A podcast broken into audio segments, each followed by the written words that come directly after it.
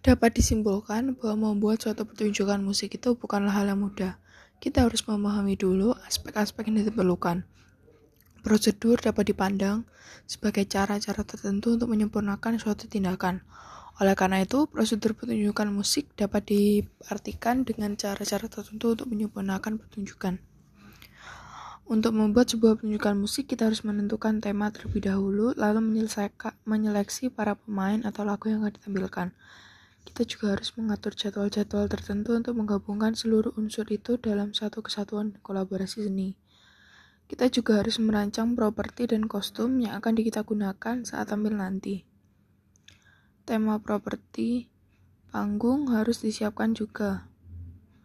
Kita juga harus membuat buku rancangan program pertunjukan agar semua dapat tercatat dengan rapi.